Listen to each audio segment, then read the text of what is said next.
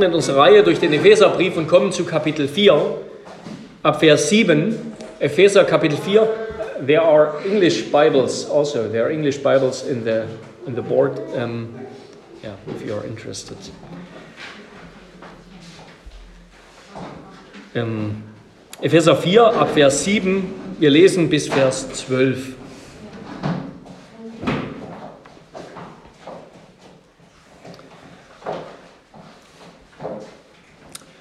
Doch jedem Einzelnen von uns ist die Gnade gegeben worden in dem Maß, wie Christus sie zugeteilt hat.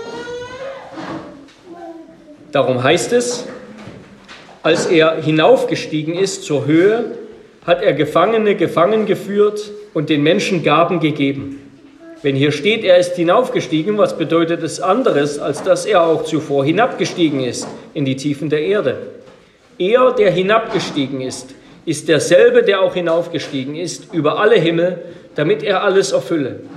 Und eben dieser ist es, der gegeben hat, einige als Apostel, einige als Propheten, einige als Evangelisten, einige als Hirten und Lehrer, zur Zurüstung der Heiligen, für das Werk des Dienstes, für die Erbauung des Leibes des Christus.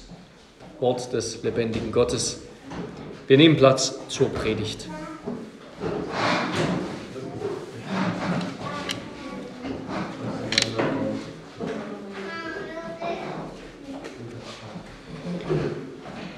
Ja, liebe Brüder und Schwestern in unserem Herrn Jesus Christus, wir wollen uns diese Predigt, diesen Text anschauen.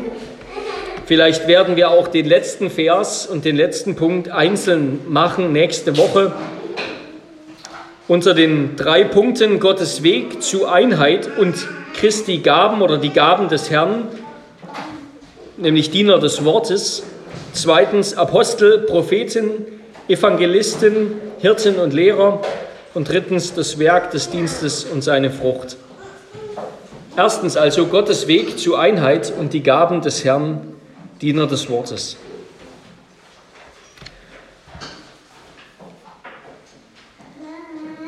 Wir haben im Epheserbrief schon in dieser Predigtreihe viel gelesen, ab Kapitel 1 über Gottes Absicht mit dieser Welt, mit der Menschheit, die er durch seinen Sohn Jesus Christus verwirklicht hat. Ja, Paulus zeichnet in Kapitel 1 dieses große Bild über Gottes Heilsplan, der in der Ewigkeit beginnt, nämlich vor Grundlegung der Welt, als er sich ein Volk, sich eine heilige Gemeinde auserwählt hat in Jesus Christus. Und er malt dieses Bild eben bis zur Vollendung hin, bis zum Kommen Christi, der Gabe des Heiligen Geistes und all dem, was der Geist dann tut in der Kirche. Und als Gott dann, als Gott durch den Einsatz seiner ihm eigenen gewaltigen Kraft, Macht, Stärke und Wirksamkeit Epheser 1, 19 und 20, die wir eben richtigerweise als übernatürlich, als unvorstellbar groß wahrnehmen, als menschlich unvorstellbar, dass jemand von den Toten auferweckt, dass jemand lebendig wird, dass ein Mensch in den Himmel kommt. Als Gott durch den Einsatz seiner ihm eigenen gewaltigen Kraft seinen menschgewordenen Sohn Jesus Christus von den Toten auferweckt hat und ihn zu seiner Rechten im Himmel eingesetzt hat, über alle Herrschaft, Macht, Gewalt, über alle Reiche und jeden Namen, der angerufen wird, nicht allein in dieser Welt, sondern auch in der zukünftigen. Da hat er ihm, hat Gott, Jesus Christus, auf den höchsten Thron, auf den höchsten Berg seiner Macht und Herrschaft erhöht und er hat ihm alles unterworfen. Und er hat dann ihn, den erhöhten, verherrlichten Christus, der Kirche, seinem auserwählten Leib zum Haupt gegeben. Der Kirche, die sein Leib ist, schreibt Paulus Epheser 1,23, die sein Leib ist, nämlich die Fülle dessen, der alles in allem erfüllt. Also die Kirche, die Gläubigen, die mit Christus vereinigten Gläubigen und Heiligen, die Gott durch die Wirkung eben derselben ihm eigenen gewaltigen Kraft aus lauter Gnade mit Christus lebendig gemacht hat. Diese Kirche ist jetzt, so sagt Paulus, die Fülle Gottes. Ihr könnt nochmal mit reinschauen, Epheser 1, das sind die Verse 19 bis 23, sind ganz wichtige Verse und auch der Begriff Fülle ist im Epheserbrief ganz wichtig. Paulus sagt hier, die Kirche als der Leib Christi ist die Fülle Gottes in der Welt. Ja, also da, wo Gemeinde ist, da, wo Gottes Wort verkündigt wird und Gemeinde ist, da ist Gott selbst gegenwärtig und er wirkt durch seinen Heiligen Geist. Also die Gemeinde, die Kirche ist nichts anderes als, könnten wir sagen, der Heilsraum Gottes in der Welt. Dort, wo Gott in der Welt gegenwärtig ist und wo sich Sünder ihm nahen können, wenn sie, wenn sie umkehren von ihren Wegen und wenn sie an Jesus Christus glauben. In der Kirche, durch die Kirche steht also, gibt es also sozusagen einen Weg zum Thron Gottes, einen Weg in Gottes Gegenwart, wo jetzt die Fülle Christi für uns greifbar wird, wenn wir an Jesus Christus glauben, wo die Fülle Gottes greifbar wird. Das heißt, sein Leben, sein Heil, das Christus erworben hat, das ewige Leben, das ewige Leben in Gottes Gegenwart, das wird jetzt für uns greifbar, wenn wir umkehren zu ihm und wenn wir an Jesus Christus glauben. deshalb ist es auch unerlässlich, dass die Kirche eins ist.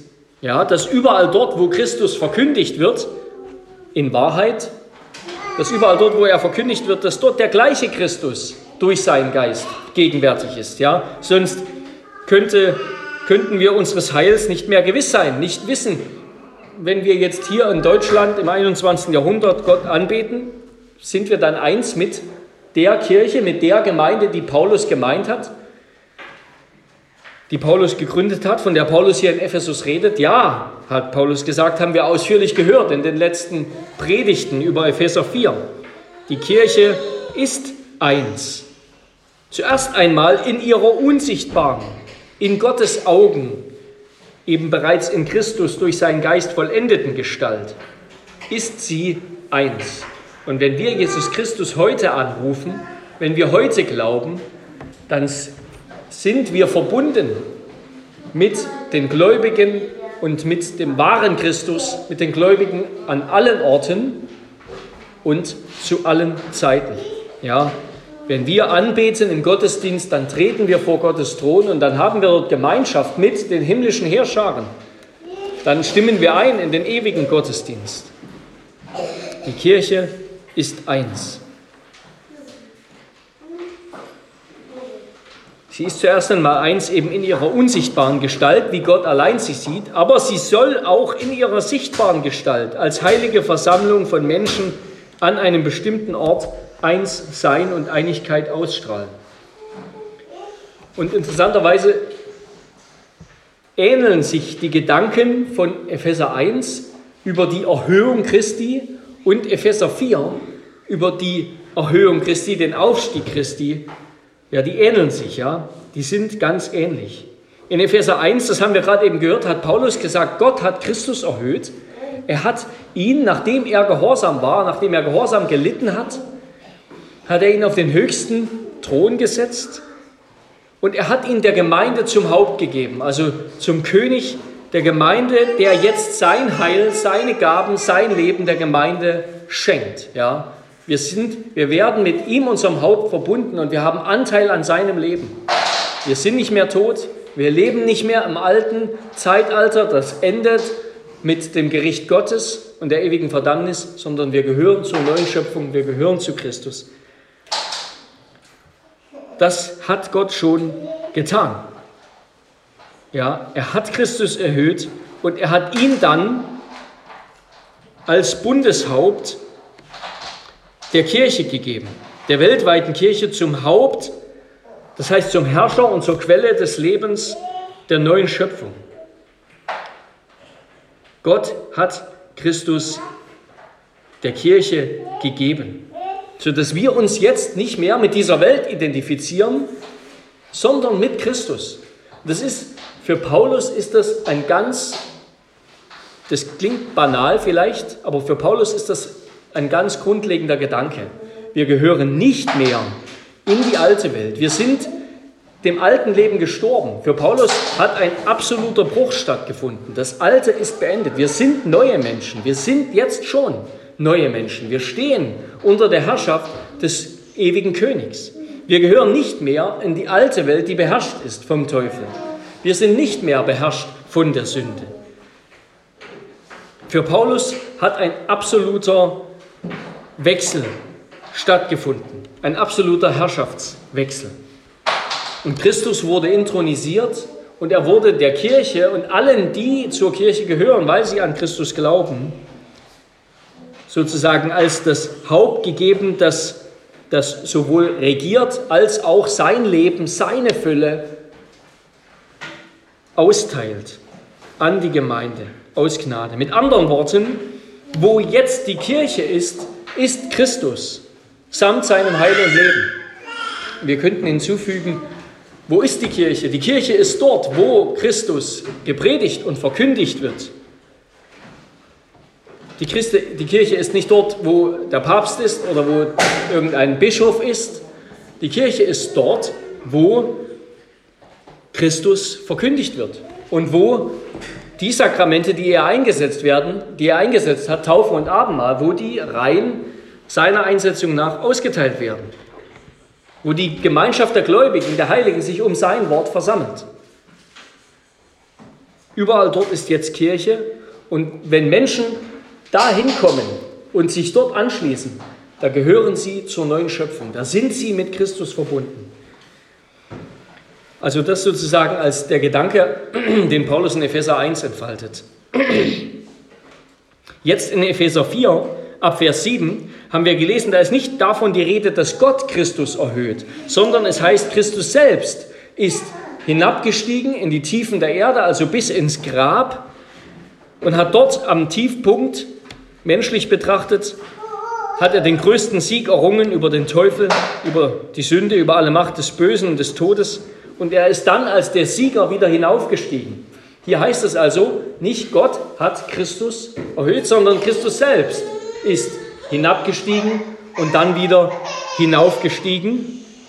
Und jetzt als der siegreiche König, das haben wir gehört, diese Auslegung von Psalm 68, als der siegreiche König teilt Christus seinen Anhängern, seinem Volk teilt er Gaben, teilt er Beutestücke des Sieges aus. Ja, Epheser 1 sagt Paulus, Gott hat Christus erhöht und hat ihn der Gemeinde als Haupt gegeben. Und jetzt sagt er, Christus hat den Sieg errungen und wo er jetzt erhöht ist als der König auf dem Thron, gibt er, gibt er der Gemeinde etwas. Gott hat der Gemeinde Christus gegeben und jetzt der erhöhte Christus gibt der Gemeinde Gaben. Ja, er gibt der Gemeinde Gaben. Vers 11. Und eben dieser ist es, der gegeben hat, der siegreiche König, der den Sieg errungen hat, den Gott eingesetzt hat.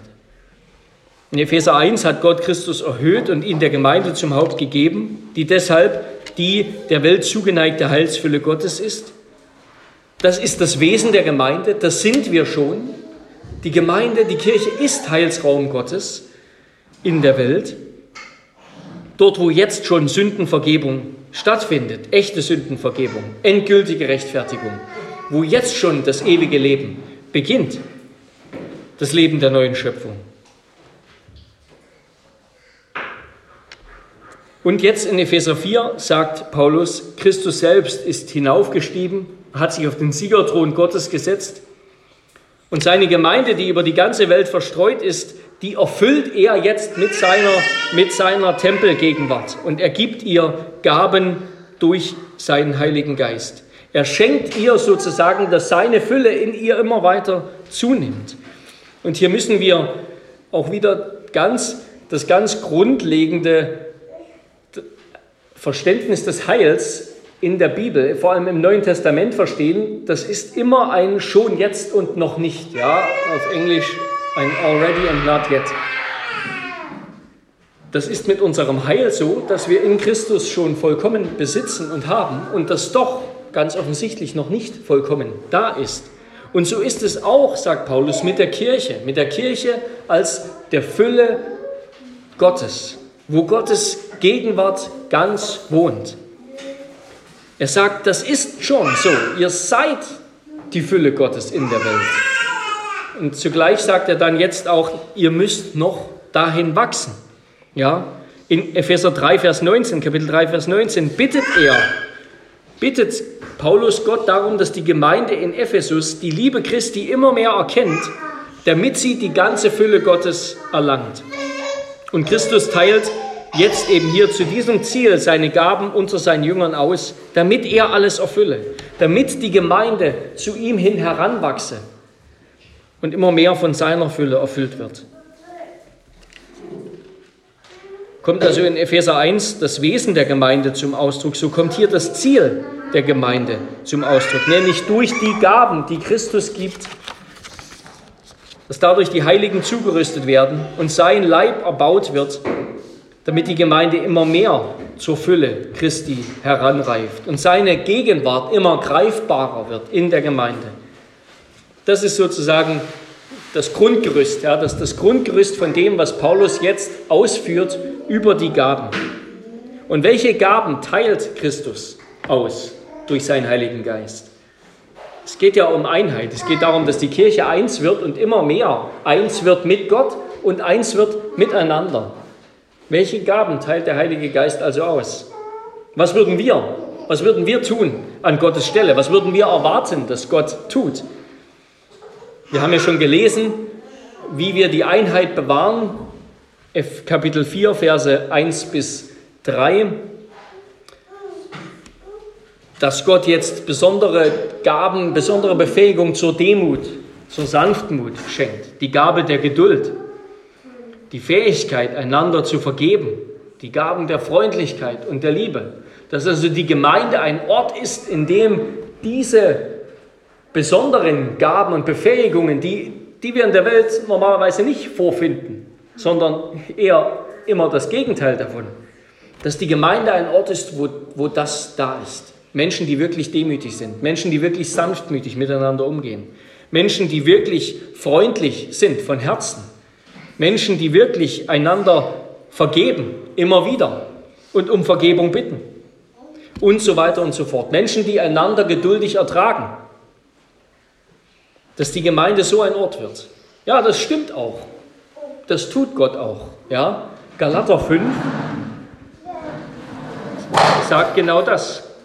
Die Frucht des Geistes aber ist Liebe, Freude, Friede, Geduld, Freundlichkeit, Güte, Treue, Sanftmut, Selbstbeherrschung.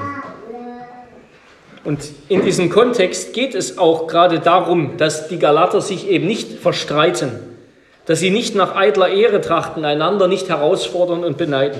Also Gott tut das, Gott schenkt diese besonderen Gaben. Aber das ist nicht alles. Und hier im Epheserbrief betont Paulus etwas anderes, andere Gaben des erhöhten Christus für seine Kirche. Nämlich Gaben, die in der heutigen Zeit völlig unterbewertet sind, ja, wenn nicht sogar gering geachtet oder ganz ignoriert. Was sagt Paulus? Paulus sagt, Christus gibt den Dienst des Wortes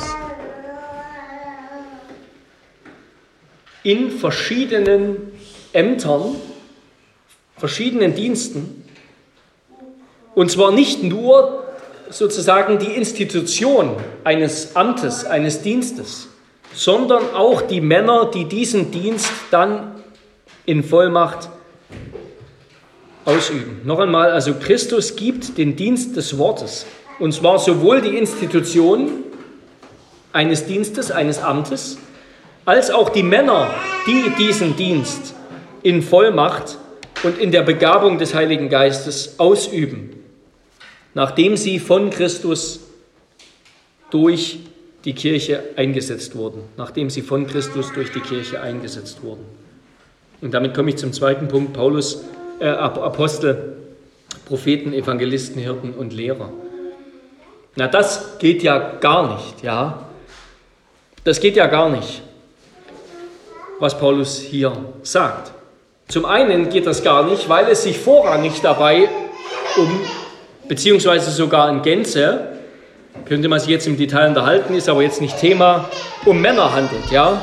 Diese ganzen Dienste, Apostel, Propheten, Evangelisten, Hirten und Lehrer, was wir so in der Bibel finden, sind in aller Regel, wir können über Ausnahmen reden, Männer. In unserem egalitären Denken heute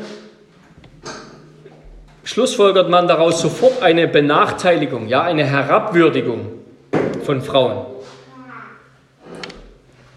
Das ist das eine, was uns daran gar nicht passt. Und dass es überhaupt Einzelne geben soll, die eine besondere Berufung, die ein besonderes Amt erhalten. Das passt gar nicht in unsere individualistische, in unser individualistisches, egalitäres Verständnis von Kirche, das viele Christen heute haben. Gemeinde muss doch meinen Bedürfnissen, meinem Geschmack entsprechen. Gemeinde muss für mich da sein. Und das Schlimmste, was eine Gemeinde sein kann, so hat man den Eindruck bei vielen Freikirchen, ein Freund hat das äh, kürzlich Instagram-Kirchen genannt, das Schlimmste, was eine Gemeinde sein kann, ist, ist uncool, langweilig und nicht orientiert an den Bedürfnissen, an den individuellen Bedürfnissen ihrer, ihrer Konsumenten sozusagen. Gemeinde ist ganz stark ich und auf das Individuum zentriert und fokussiert. Das führt dann dazu, dass Erfahrungen, Erfahrungen, die echt, das heißt spontan, vor allem spontan sein müssen, die werden zum entscheidenden Maßstab von Kirche. Dort, wo ich echte, spontane Erfahrungen mache, die mich bewegen, da ist Kirche und das ist auch die Quelle von geistlicher Autorität. Ja, jemand, der solche Erfahrungen wirksam erzeugen kann, der wird als geistlicher Lehrer betrachtet. Der ernennt sich selbst zu einem geistlichen Lehrer. Und nicht selten verkommt der Dienst dann zur Möglichkeit, die eigenen Gaben zur Schau zu stellen. Ja, ein befreundeter Pastor hier in Hannover erzählte mir, wie sein ganzes Lobpreisteam sich während der Corona-Zeit aus dem Staub gemacht hat, weil sie keine Gottesdienste mehr feiern konnten und die Musiker nicht mehr auftreten konnten, ja, keine Bühne mehr hatten. Der Dienst wird dann zur Möglichkeit, verkommt zur Möglichkeit, die eigenen Gaben zur Schau zu stellen. Aber auch dort, wo ernsthaft, wo Christen heute ernsthaft um Heiligung ringen, um das Gewinnen von Unbekehrten, um einen Lebensstil der Jüngerschaft, auch dort sucht man häufig nach einem biblischen Verständnis von Ämtern, die Gott eingesetzt hat, vergebens. Ja, aber was wir im Neuen Testament doch immer wieder sehen, ist, dass die Schule Christi, so dort, wo Christus uns wachsen lässt als Christen, wo wir ihm ähnlicher werden, das ist nicht das nächste Jüngerschaftsprogramm oder Kleingruppenteam oder auch das nächste Buch, sondern es ist zuerst einmal die Gemeinde als Versammlung der Heiligen, der Gläubigen am Tag des Herrn, wo wir die gewöhnlichen, von Gott verordneten Gnadenmittel empfangen, nämlich eben die Predigt seines Wortes, die Austeilung der Sakramente inmitten der Gemeinschaft der Heiligen. Das, das moderne Verständnis von Kirche, das betont, dass vor Gott und in seinem Dienst alle Gläubigen gleich sind ja, das stimmt natürlich auch. Das stimmt natürlich. Und immer wieder wird hervorgehoben, dass die Reformation ja gerade die Priesterschaft aller Gläubigen wieder freigelegt hat, ausgegraben aus den ganzen römischen Ämterwust und Sakerdotalismus. Aber Luther hat im gleichen Atemzug, im gleichen Satz sogar, wo er über die Priesterschaft aller Gläubigen spricht, hat er die besondere Autorität der Amtsdiener in der Kirche festgehalten. Im gleichen Atemzug hat er die besondere Autorität der Amtsdiener, berufener Amtsdiener in der Kirche festgehalten. Aber das, das fällt heute unter den Tisch. Ja, von, von Kirche zu reden, überhaupt also Kirche oder von Amtsträgern oder von berufenen Dienern des Wortes oder Ältesten, die allein bestimmte Tätigkeiten ausüben dürfen. Das ist für viele Christen etwas römisch-katholisches, ja, besonders aus den Freikirchen. Wenn es schon sowas gibt wie Ämter, das ist römisch-katholisch und damit irgendwie was Schlechtes. Aber zugleich wollen auch Christen doch eine solche Auflösung und Gleichmacherei für andere Lebensbereiche nicht dulden. Ja? Mein Geld, meine Gesundheit, meine Bildung, das möchte ich keinem Unkundigen, keinem selbsternannten Fachmann anvertrauen. Aber mein Glauben schon. Und wenn dann von Dienst die Rede ist, dann wird es häufig funktional verstanden. Also ein Dienst tut derjenige, der eben gerade da ist, der eben vielleicht am besten dafür geeignet ist, weil er eine Ausbildung hat. Aber auch das sehen wir nicht im Neuen Testament. Ja, die Apostel, Gott hat die Apostel und auch die Propheten zu einem lebenslangen Dienst eingesetzt. Und deshalb ist auch das pastorale Amt eine lebenslange Berufung, bis auf Ausnahmen, ja. Solange ein Pastor von einer Gemeinde berufen wird, ist er ein berufener Amtsträger. Außer er vergeht sich durch Verfehlungen oder außergewöhnliche Krankheit, Erkrankung kommt dazwischen oder andere Gründe. Aber normalerweise ist die Berufung zum Dienst eine lebenslange Berufung und keine, keine Erfüllung einer Funktion, die gerade frei ist.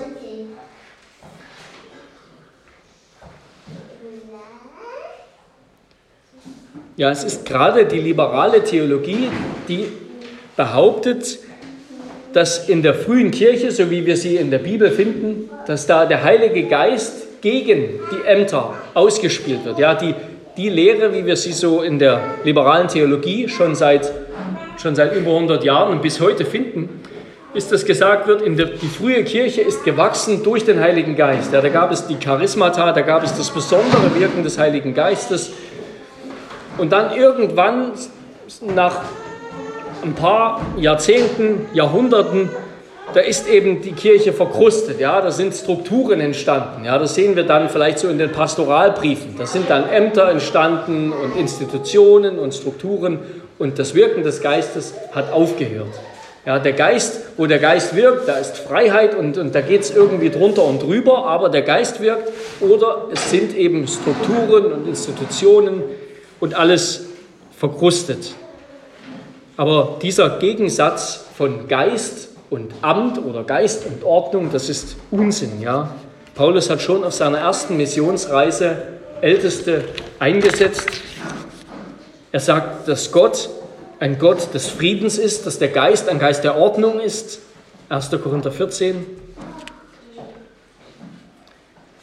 Erwählung und Geistbegabung und Berufung zu einem Amt, die gehen Hand in Hand. Ja? Das Wirken des Heiligen Geistes, das darf kein Totschlagargument sein, so nach dem Motto, ja, der Geist hat mir gesagt, also Ende jeder Diskussion. Und genauso wenig dürfen wir aber auch einen Amtsschimmel reiten, ja, wo jemand einfach eben im Amt ist, egal ob er begabt ist oder ob er geistliches Leben hat, ob er fromm ist einfach weil er eben eingesetzt ist. In der römisch-katholischen Kirche gibt es die, die merkwürdige Ansicht äh, Lehre eines Charakter indelebilis, also dass der Priester on Tisch, ein, ein Priester, der geweiht wird, also seinem Wesen nach einen geheiligten Charakter bekommt, der nie wieder weggeht. Selbst wenn er in Sünde fällt und von der Kirche exkommuniziert wird, er bleibt für immer ein besonders geweihter Mensch, besonders, besonders geweihter Mann und dagegen kann nicht mal mehr die Kirche etwas tun. Das ist natürlich ein ebenso großer Unsinn. Nein, Ordnung und Amt und Dienst und das lebendige Werk des Heiligen Geistes, das ist kein Gegensatz, sondern das gehört zusammen. dort wo der Geist wirkt, schenkt er Gaben und Ämter.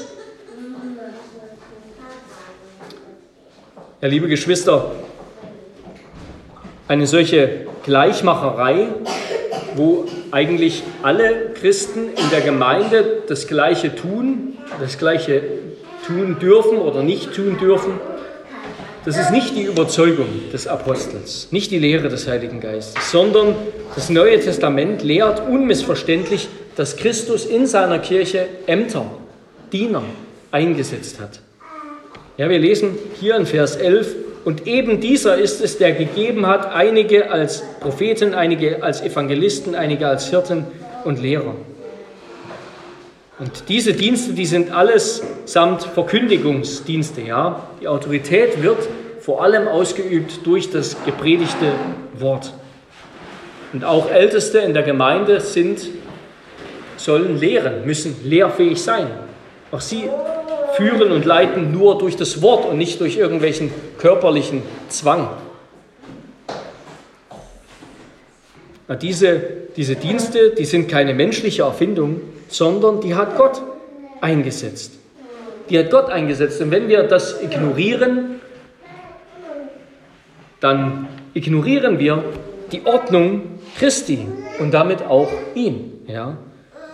Und so wie Gott in der Schöpfung Ordnung eingesetzt hat, ja, wie er in der Familie Vater und Mutter zum, zu Häuptern über die Kinder gesetzt hat, wie er den Ehemann zum Haupt der Familie gesetzt hat, in der kreatürlichen Ordnung und wie er eben gesetzt hat, dass manche Obrigkeit sind und andere nicht Obrigkeit, dass manche Chefs sind und andere Angestellte, so fügt Gott auch in der Kirche, in, der, in seiner besonderen Offenbarung sozusagen eine Ordnung ein. Ja?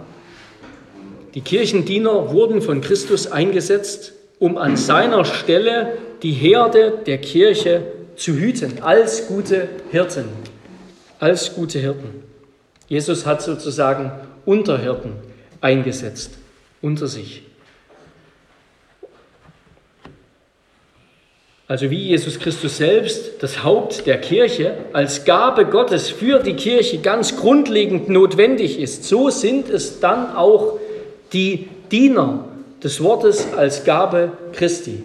Ja, das ist diese Struktur nochmal, die wir am Anfang gehört haben. Gott setzt Christus ein und gibt ihn der Gemeinde als Gabe, als Oberhaupt, ja, als, als Haupt. Und das, das ist die Grundlage. Da ist die Gemeinde, wo Christus ist, wo er verkündigt wird und wo Menschen ihm treu dienen.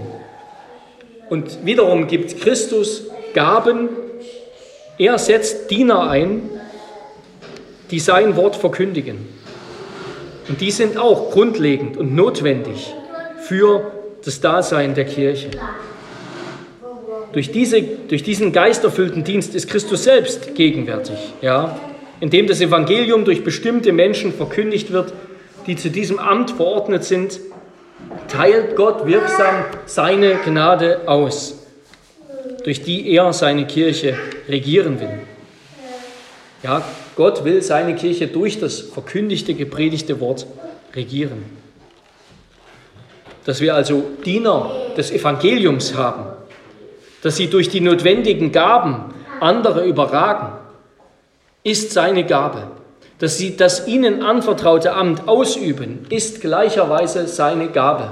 Das ist ein Zitat von Calvin. Also Christus ist der Geber, der Geber eines Dienstes von, und auch der, der bewirkt, dass der Dienst gut geschieht durch seinen Heiligen Geist. Christus ist der Geber von Anfang bis Ende. Das Werkzeug, das er gebraucht, ist nichts. Christus ist es, der wirkt. Und eben auch durch Menschen wirkt. Der will, dass auch wir als Gemeinde uns demütigen und einsehen, dass Gott uns durch andere Menschen dienen will. Dass nicht Gott selbst in seiner Allmacht und Reinheit und Herrlichkeit zu uns spricht und uns ein Wort vom Himmel sagt, sodass wir unmissverständlich begreifen, das ist Gottes Wille, das hat er mir gesagt, sondern Gott will, dass wir Christus will, dass wir ihn im Bruder und in der Schwester erkennen, auch in der Gemeinde untereinander. Ja? Bonhoeffer hat das so nachdrücklich gesagt. Der Christus im Bruder oder in der Schwester, der spricht oftmals klarer zu mir als der Christus in mir selbst. Ja? Gott hat uns einander gegeben und will seine Worte durch uns, durch unsere Gemeinschaft sagen und besonders eben durch seine Verkündigung, durch seine Amtsträger. Und damit komme ich zuletzt noch kurz zu diesen fünf Ämtern, die er hier eingesetzt hat. Und den letzten Punkt schauen wir uns ein andermal an. Zuerst spricht Paulus von den Aposteln, die er eingesetzt hat. Ja, die Apostel, das sind die Grundsteinleger der Kirche. Der besondere Dienst der Apostel bestand darin, auf den Grundstein Christus, auf den Felsen Gottes, eben eine Bodenplatte zu legen, ja, das Evangelium zu verkündigen und diese gute Nachricht den, den, den Juden und Heiden zu bringen. Das, das haben wir in Kapitel 3 gelesen. Ja, Kapitel 3 des Epheserbriefs handelt davon.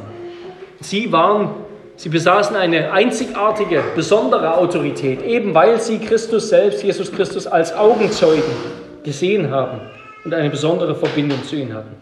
Auch bei den Propheten hier, da handelt es sich um, um ein einmaliges Amt, um Propheten, durch die Gott gewirkt hat, geredet hat in der Zeit der frühen Kirche im Neuen Testament. Wir haben schon davon gehört in Kapitel 2, Vers 20 Kapitel 3, Vers 6. Es geht also hier nicht um die Propheten des Alten Testaments, sondern um die Propheten, die Gott im Neuen Testament gebraucht hat. Die Evangelisten, das ist ein bisschen unklar, was damit gemeint ist, weil davon kaum die Rede ist im Neuen Testament. Zu dieser Stelle hier nur noch in Apostelgeschichte 21, Vers 8 und 2. Timotheus 4, Vers 5. Calvin war der Ansicht, dass sich das um ein eben auch um ein zeitlich beschränktes, befristetes Amt handelt, wie bei den Aposteln, dass das so jemand wie Timotheus und Titus waren, die auch ausgesandt waren von den Aposteln und die in verschiedenen Kirchen dann die Gemeinden gegründet haben oder, oder Ämter eingesetzt haben. Ich denke, man kann bei den Evangelisten hier durchaus auch an, an so etwas wie Missionare denken, ja, also an an Diener, die einen Reisedienst, an Pastoren, die einen Reisedienst ausüben und die eben dort dienen, wo es keine kirchlichen Strukturen gibt. Und ein Missionar ist, ist, ein Missionar ist nichts Besonderes eigentlich, der irgendeine Art besonderer Tätigkeit macht, sondern er ist ein Pastor, der dort dient, wo es noch keine entwickelten kirchlichen Strukturen gibt. Und zuletzt dann zu den Hirten und Lehrern nur kurz werden wir auch nächste Woche noch davon hören. Die Hirten und Lehrer hier, ich denke, das sind zwei Ämter, die einander überlappen. Da gibt es viel Diskussion. Wenn ihr seht, ihr seht, dass die Struktur hier nicht mehr ganz passt. Er spricht, er hat etliche oder einige gegeben als Apostel, einige als Propheten, einige als Evangelisten, einige als Hirten und Lehrer. Und da schließen manche daraus, dass es dann hier also, dass das ein Amt ist, eine Gruppe. Das kann man so sehen, aber ich denke doch, es geht hier um zwei Ämter, die einander überlappen. Bei den Hirten, da handelt es sich um die Pastoren zusammen mit den Ältesten. Und bei den Lehrern handelt es sich um die Pastoren und dann besonders auch um die die sozusagen ja, Theologen, Pastoren ausbilden. Calvin hat von den Doktoren gesprochen. Und diese beiden Ämter der Hirten und Lehrer, das sind die Ämter, die bis heute bestehen, ja, die bis heute gelten, die bis heute Gott eingesetzt hat, die vor allem auf lokaler Ebene, also in der Gemeinde vor Ort, dienen.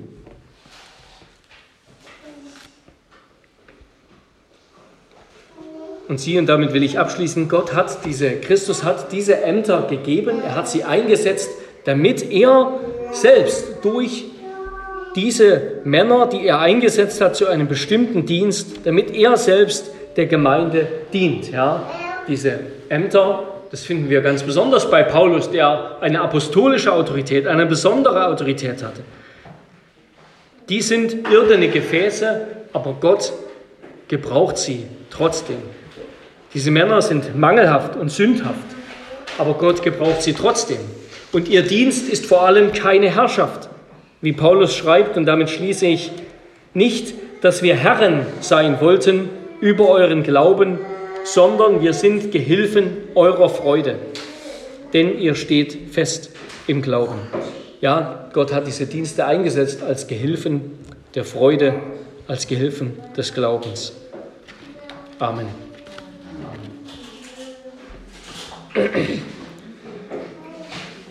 Herr unser Gott, wir danken dir für dein Wort und wir danken dir, dass du in der Schöpfung und auch in der neuen Schöpfung, auch in der Kirche, Ämter und Ordnungen eingesetzt hast.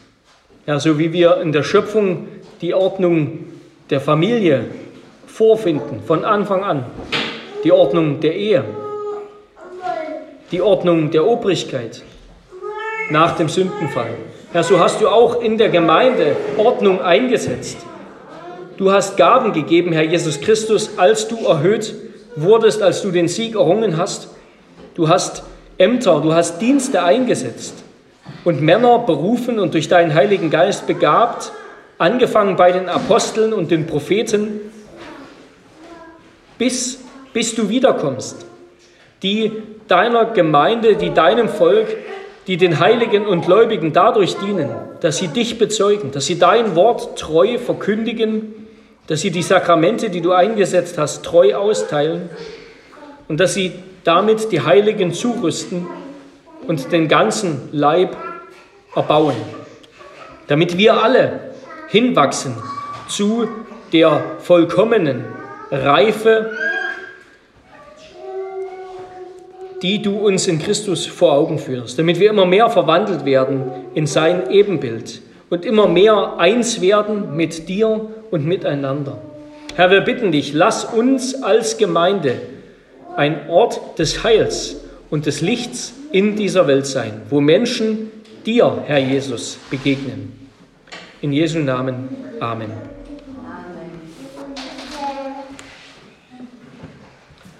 Wir wollen antworten auf die Predigt mit dem angezeigten Lied Nummer 206. Preis, Lob und Dank sei Gott dem Herrn, Strophen 1 bis 5.